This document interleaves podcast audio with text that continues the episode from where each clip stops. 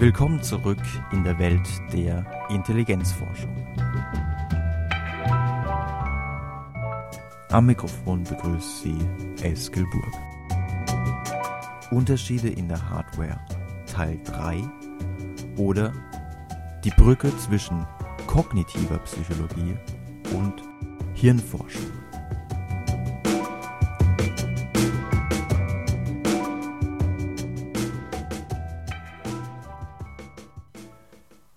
Ich kann mir gut vorstellen, dass der eine, die andere von euch jetzt denken, kognitive Psychologie? Was ist denn das jetzt schon wieder?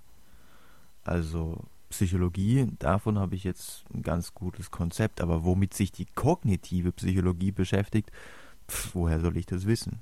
Und recht habt ihr, woher sollt ihr das wissen? Also sofern ihr jetzt nicht Psychologie studiert. Um sich vor Augen zu führen, womit, mit welchen Fragestellungen sich die kognitive Psychologie abgibt, ist es ganz hilfreich, mal ein kleines Experiment zu machen.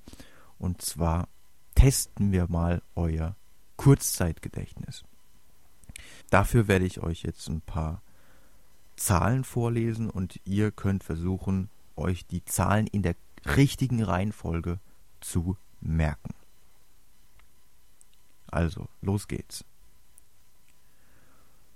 9, 1, 1, 3, 6, 5, 1, 9, 4, 5. War es zu schnell? Gut, dann lese ich es nochmal vor.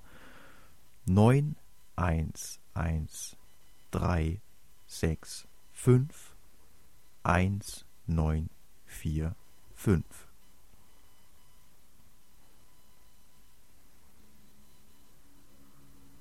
Und wer hat sich alle Zahlen merken können?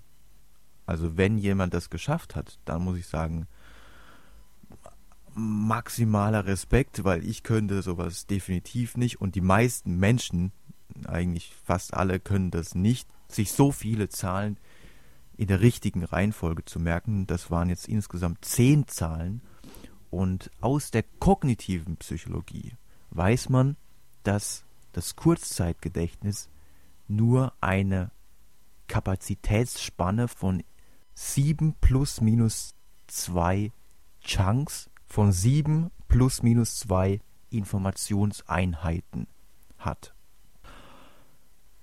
Informationseinheiten, das heißt, dass wir dieses Experiment auch mit Buchstaben hätten machen können. Also auch da kann man sich nur 7 plus minus 2 Buchstaben merken aber ich hätte das Ganze auch mit Wörtern machen können. Also wir können uns auch nur 7 plus minus 2 Wörter merken. Wobei da dieses Konzept von 7 plus minus 2 Chunks ein bisschen ins Wanken gerät. Weil wenn die Wörter ewig lang werden, ja, wenn ihr euch vorstellt, äh, ich gebe euch sieben Wörter und die sind alle so lang wie Regressionsanalyse dann, dann kann ich mir nicht so viele Wörter merken, wie wenn es jetzt Wörter wären wie Auto, Apfel etc. Aber prinzipiell ist es tatsächlich so, wir können uns 7 plus minus 2 Chunks merken. Das heißt, es ist ziemlich schwer für euch, diese Aufgabe zu lösen. Die kognitive Psychologie beschäftigt sich jetzt mit solchen Fragen unter welchen Umständen kann ich mir denn mehr Informationen merken? Und wenn ich euch jetzt zum Beispiel sage, dass die Zahlen, die ich euch genannt habe, zum einen die 911 von dem gleichnamigen Porsche waren und die zweite, der zweite Block war die Zahl 365, das Jahr hat 365 Tage und der dritte Block, das war die Jahreszahl des Kriegsendes, das war 1945. Wenn ich euch das sage, dann könnt ihr euch auf einmal diese Zahlen ohne Probleme merken. Das heißt, ihr habt dann aus vorher zehn einzelnen Informationseinheiten, Chunks, habt ihr dann drei gemacht. Ja? Und somit ist es für euch, ihr könnt es ja ausprobieren, jetzt könnt ihr diese Zahlen ohne Probleme runterbeten. Ihr habt 911365 1945. Das zeigt, wie wichtig auch hier, auch hier wieder das Vorwissen ist. Ja, wenn ich keine Informationen darüber hätte, dass 911 ähm, etwas ist, äh, wo es auch ein gleichnamiges Auto gibt, ähm, wenn ich nicht wüsste, dass im Jahr 1945 der Krieg zu Ende war, dann könnte ich diese, diese Chunks eben nicht bilden. Und so bekommt ihr auch schon ein Bild davon, womit sich diese kognitive Psychologie beschäftigt. Der Begriff Kognition kommt vom Wortstamm, vom lateinischen Wortstamm cognoscere, das heißt so viel wie erkennen, kennenlernen, erfahren. Das heißt, die kognitive Psychologie beschäftigt sich mit den Prozessen, also ich kann euch mal die Titel der Vorlesungen sagen, die wir in der Uni zum Themenbereich der kognitiven Psychologie hatten. Das waren zum einen die Vorlesung Lernen, Gedächtnis, Wissen und zum anderen der zweite Teil, die zweite Vorlesung war Verstehen, Denken, Problem lösen. Das sind also die Hauptuntersuchungsgegenstände der kognitiven Psychologie, die also versucht, Lernprozesse oder Denkprozesse zunächst mal zu beschreiben, zu erklären und dann aber auch vorherzusagen. Also in Experimenten muss man ja zunächst mal eine Hypothese aufstellen. Das heißt, ähm, die Hypothese wäre dann für das Experiment, was ich mit euch vorhin gemacht habe, wo ihr euch zehn Zahlen habt merken müssen. Die Hypothese wäre gewesen, dass ihr euch die nicht merken könnt, weil ihr nicht über ein Kurzzeitgedächtnis verfügt, das zehn Chunks sich merken kann, sondern eben nur 7 plus minus 2. Das Kurzzeitgedächtnis ist allerdings auch schon ein sehr, sehr altes Konzept aus der kognitiven Psychologie. Das Konzept, das momentan weitaus mehr Beachtung findet, ist das Konzept des sogenannten Arbeitsgedächtnisses. Und der Unterschied zwischen dem Kurzzeitgedächtnis und dem Arbeitsgedächtnis, den kann ich euch so erklären, dass ihr euch jetzt vorstellen müsst, bei einem Test zum Kurzzeitgedächtnis müsst ihr euch die Zahlen einfach nur in der gleichen Reihenfolge der Nennung merken. Wenn ich jetzt euer Arbeitsgedächtnis getestet hätte, dann hätte ich gesagt, ja, merkt euch die Zahlen und dann sagt mir die Zahlen rückwärts. Also ihr hättet mir dann sagen müssen 5, 4, 9, 1, 5, 6, 3, 119. Zum, das heißt, zum Arbeitsgedächtnis gehört zum einen das, was das Kurzzeitgedächtnis erledigen muss, und zum anderen gehört dazu, dass ich mit den Inhalten des Kurzzeitgedächtnisses mental operiere. Also ich muss mit dem, was ich da habe, noch arbeiten.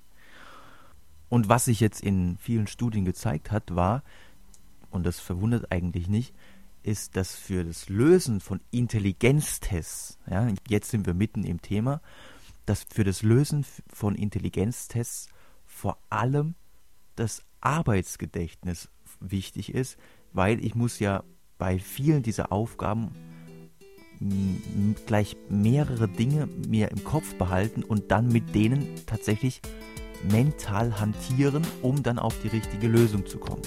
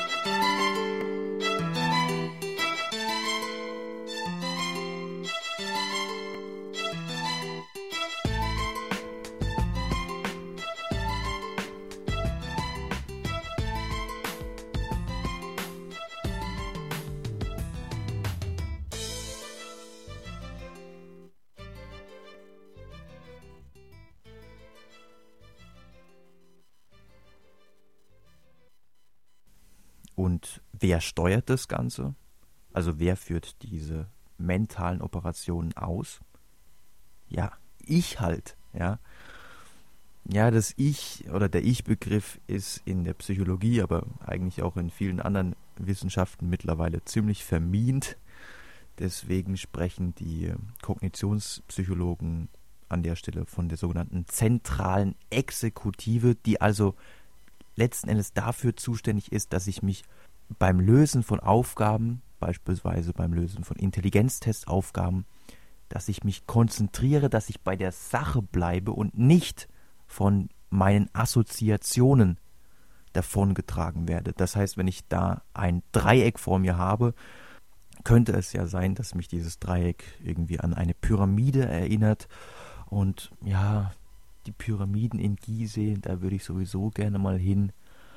Und so eine Schifffahrt auf dem Nil, boah, das wäre schon sau cool. Wenn das passiert, was natürlich äh, ein bisschen übertrieben dargestellt ist, dann wird es schwierig mit einem guten Intelligenztestergebnis. Aber das zeigt schon, warum zum Beispiel der, zu, der Vergleich zwischen dem Arbeitsspeicher des Computers, so, so gut dieser Vergleich in manchen Bereichen funktionieren mag, warum der Vergleich zwischen dem Arbeitsspeicher des Computers mit unserem uns eigenen Arbeitsgedächtnis ein bisschen hinkt es ist schon so, dass der Arbeitsspeicher des Computers genauso wie unser Arbeitsgedächtnis sich die Informationen aus dem Langzeitgedächtnis holt, also von der Festplatte holt und damit dann hantiert. Und wenn man so will, die zentrale Exekutive des Arbeitsspeichers des Computers sind wir als Benutzer. Wir sagen, worauf sich der Computer jetzt konzentrieren soll.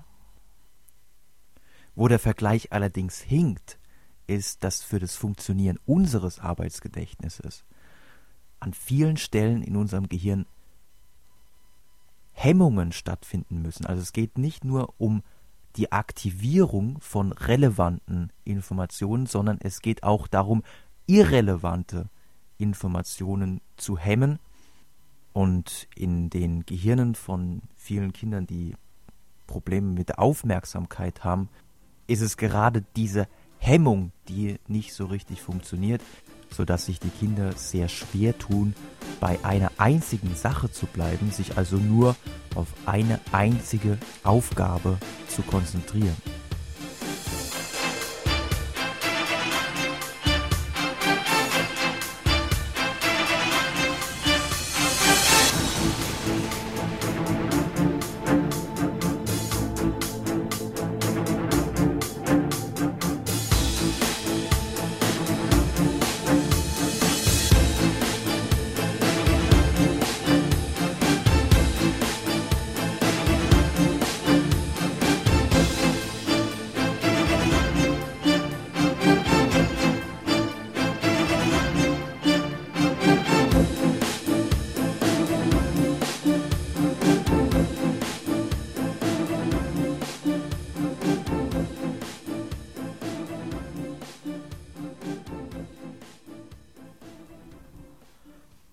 Stellt sich natürlich die Frage, Arbeitsgedächtnis und Intelligenz, sind die beiden nicht letzten Endes ein und dasselbe?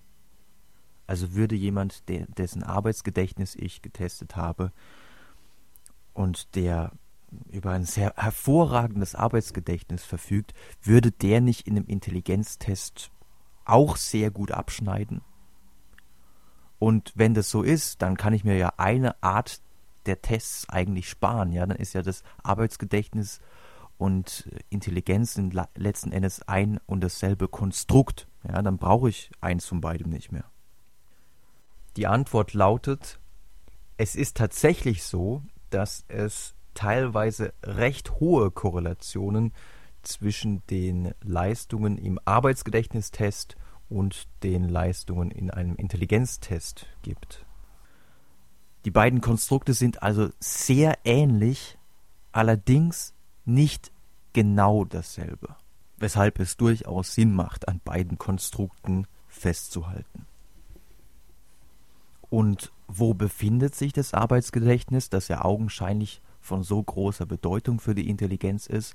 Wo befindet sich dieses Arbeitsgedächtnis in unserem Kopf? Lässt sich das irgendwo lokalisieren?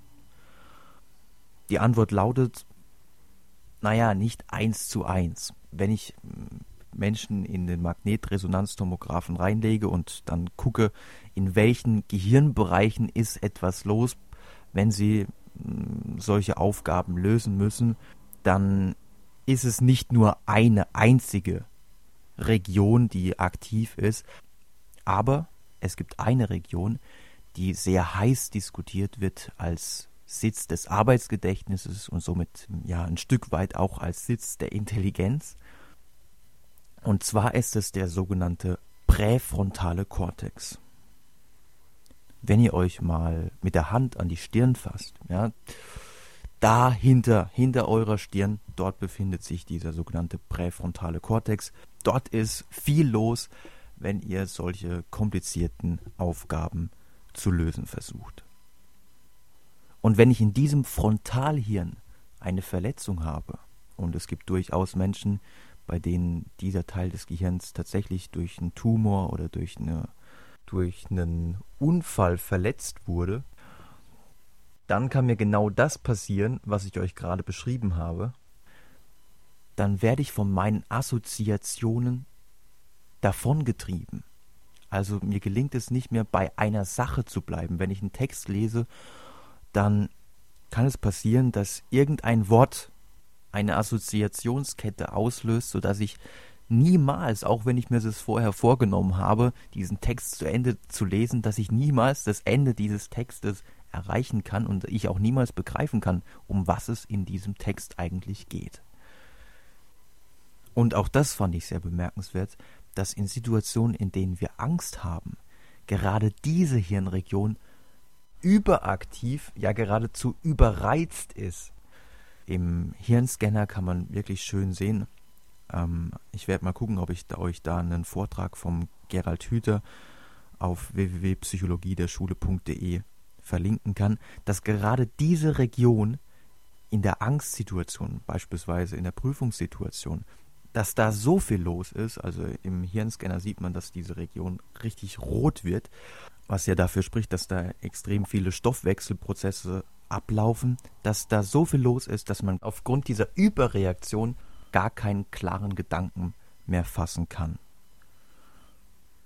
Weshalb natürlich, aber das wissen ja mittlerweile auch alle, der Satz, dass in der Schule Angst nichts zu suchen hat, denn Angst macht, zumindest für den Zeitpunkt, wo man diese Angst verspürt, tatsächlich dumm.